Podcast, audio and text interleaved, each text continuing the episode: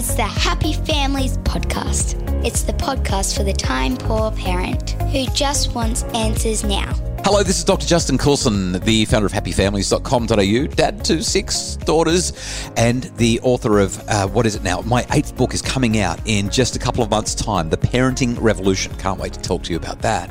Um, Amanda Keller is one of Australia's most loved media personalities. You can hear her if you live in Sydney on WSFM with Jonesy and Amanda in the mornings. Uh, she's been all over the TV for years and years and years, and Amanda joined me for a lightning round just a little while ago, I wanted to share with you the things that we talked about today. Here we are with Amanda Keller in a lightning round replay. Amanda, thanks for joining me on the uh, Happy Families Lightning Round. Thrilled to be here. Uh, tell us how many kids you have and how old they are, Amanda. I have two sons. Liam is 21 and Jack is 19. Now, a well publicized story that you had these kids through IVF, and it was a very, very long process for you. Uh, do you have a favorite child? I don't have a favorite child. And if I did, it probably would wax and wane and change from day to day. Uh, Liam is very much like my husband. He's, I think, quite linear, clear thinking, droll and dry in his humor. Jack is probably more like me and up and down and hilarious. And so I kind of um, give in to him. Liam is wanting of nothing. Jack is wanting of everything. And I remember growing up and never getting what I wanted. So often I'll give in to Jack. I love your insight that he's like you because you're hilarious. I, I love that you own that. That's great. Uh, who do you love the most? I didn't even think I said that. That's terrible. I picked it up. Who do you love the most? Your partner, Harley, or your kids? Different kinds of love. Probably if a train was coming at us, I'd grab the kids. Don't tell Harley I said that. I love it. All right. Uh, now, now, this is obviously a, a tougher question because of your fertility journey. Ideal number of kids, though? I think two. I think three means a bigger car. I think two, and and you know harder holidays, all that kind of stuff. I think two. Yeah, yeah, two is convenient. That's for sure. Uh, how do you rate yourself as a parent, Amanda? Give yourself a score out of ten. Overall, I'd say I'd be a seven. What's something great that your parents did that you've tried to continue in your parenting? My mother and I used to laugh at it and I used to sort of sneer at it. Mum always would say, Get your piece of paper and the world's your oyster because she missed out on a university education. And so academic things mattered a lot to her. I was pushed to study hard at Carlingford High School, my local public high school.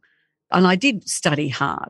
And I think I've, in a way, pushed my children. If I had a child that wasn't reading or a child that didn't do their homework, I'd really struggle with that. So I think I've taken my mum's love of apostrophes and punctuation and love of education and try, I think subconsciously and maybe consciously instilled that in them. Got a fun question for you. Who's the better parent, you or Harley?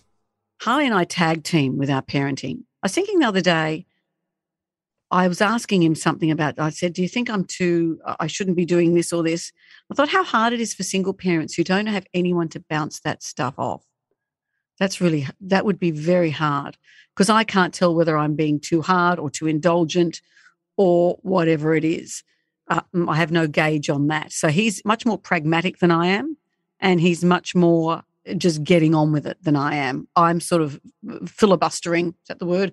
Around the details and around the fluffy bits, whereas he's pretty straightforward. So between the two of us, yin and yang, we make a whole parent. I love your empathy. And I also love the way you completely avoided deciding who was better out of you and Harley. Me. okay. What's the hardest thing, Amanda Keller, about being a parent? I found teaching them to drive one of the hardest things. Yes. So hard. Yes. That was terrible. And Harley didn't want to do it, and I didn't want to do it. But it's made me a terrible passenger. I used to not care about being a passenger. And now I'm even in an Uber, I'm jumpy and I'm looking at where the curb is. I found that bit really hard. And there's a, a guy that a whole lot of my friends were using who would help them kids get the hours up without you having to do it. I love the idea of being in a car with my sons and driving. But when they're learning to drive, it's not that. It's I wasn't calm. I made them stressed. It was terrible. I think I found that one of the hardest bits. I'm a parenting expert. I'm not supposed to get mad at my kids. I'm supposed to know how to do all this sort of stuff. But as I've taught my kids to drive, I've found that my capacity to be patient and kind when my life is in danger every 14 seconds is almost zero. And I've, I've found things coming out of my mouth that I just don't I don't say these things. I especially don't say these things about or to my children. And sure enough, I was doing it. I love your answer on that question. Thank you. I think I called out, "Oh, you friggin' idiot!"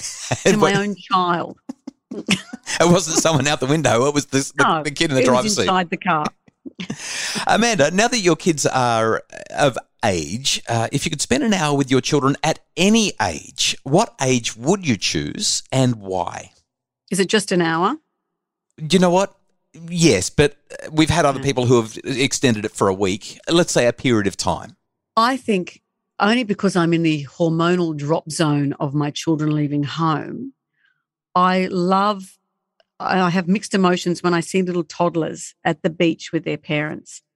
And the toddler reaches up to hold mum's hand and they're running around with their little baby voices and they sit on your lap. I miss that. I just miss it. I think probably one day of that would be great. And then one day, maybe at 10 and 8, where they're funny and it's easy, and you go, oh, we're in the drop zone. I think 10 and 8 are the drop zone. That was brilliant. But we just recently went to Hamilton Island for a holiday, and my brother came over and he took my sons for a beer. And I thought, how great that they're at an age now where they can be seen as adults. That was a wonderful thing. And I like us all sitting down around a table now. I'll do anything. I'll book a holiday to get us away where they know no one else. And the four of us have to sit and have breakfast, lunch, and dinner together is my dream. I'll go to Iraq for a holiday if I get to do that. So, a snippet of them being babies, a snippet of those charming, hilarious years, eight and 10, and a snippet of now. And if that could make up one day, that would be my dream. Well, it's certainly cheating, but I love your answer. What's the ultimate joy for you as a parent? For many years, I didn't think anyone would call me mum. And I still think that, even though they're 19 and 21, I still sometimes think I can hear a key in the door and I play this game with myself and I think the person who comes through here is my child. And I'm still blown away by it. I'm still blown away by it. So that's something amazing that I'll never get over. Well, you got me. You, you got me weeping. well done. what's um what's that thing, Amanda, that your parents always said that you swore you would never say, but it keeps popping out of your mouth? Oh, there's a few of those. You know, it's not even a phrase. It's just when I'd go to do something and mum would say, Have you thought about this? And I'd say, No, I don't want to do that. Or, you know, even if it's something as simple as take a cardigan, no. God, you might be a bit cold. No, I'm not going to do that. Are you, you sure you won't be cold? And I hated it when mum did it. I do it all the time. And even now, when I speak to them, if there's something about applying for a course or something, the form they have to fill out, at the end of every conversation, I almost have to stitch my mouth closed so I don't nag them because I hated it happening to me. And I try so hard not to be that person, but I can't help myself. What's the boys' favourite thing to do with you?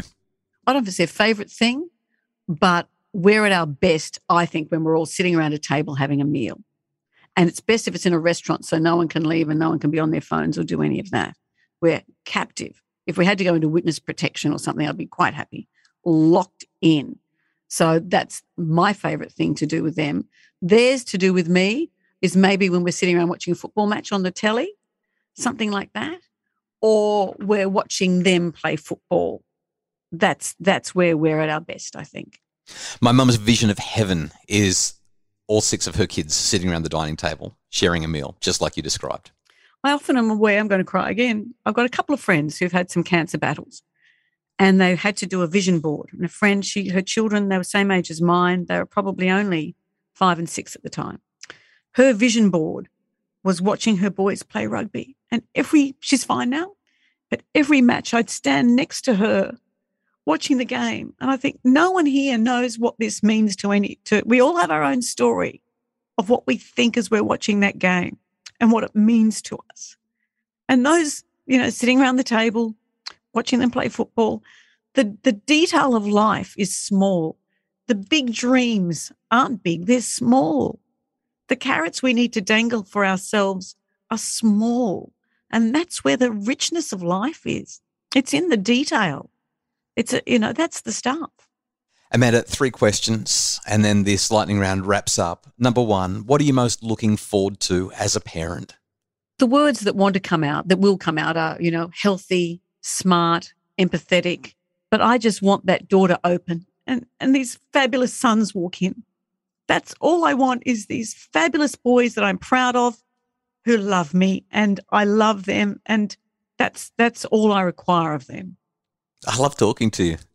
I love talking to you to you. made me cry a lot today, Justin. It's not fair. If you could go back to you as a young mum, well, I know you've said you weren't such a young mum because the IVF thing took so long, but 158 years old. You you were you were still a, a, an inexperienced mum. If you could go back to you being so inexperienced and having one of those tough moments, what advice now would you give yourself and hope that you would listen to? Don't be scared. You're not going to break them sure they may fall down the stairs on your watch, but you're not going to break them and it's going to be okay. You can't stuff this up. You're not going to stuff this up. Don't fear. It'll all work out okay. Because yeah. I think that's what I felt that it, how, how responsible I was to not stuff them up but we're all going to stuff them up in some way and that's the joy of life that's why we're talking you know you you you talk about this with your friends your family how crazy families are how can how can you not have that in your own family amanda final question what's been your biggest win as a mum i don't even know how to answer that i think my biggest win there was an article recently in the women's weekly where both my sons gave quotes because you don't know how they perceive you and I know that I'm loved and I know that they love their family. But they both said such lovely things that when you see it written down, you think, oh, I have done a good job. Who knew that that would have to come from the Women's Weekly? Sometimes you need to see it in a different context. And seeing the written words that they'd taken the time to to answer for a journalist and to say those lovely things, it just absolutely meant the world to me. This has been such a beautiful lightning round. Amanda, thank you for making our day. Loved it. Thank you. That was Amanda Keller, one of Australia's best known female radio TV presenters, and just a fabulous, wonderful lightning round. Hey, uh, that's it for today's podcast. Thank you so much for listening. I hope you've been enjoying the Happy Families summer podcast series. Kylie joins me again in the studio tomorrow for more.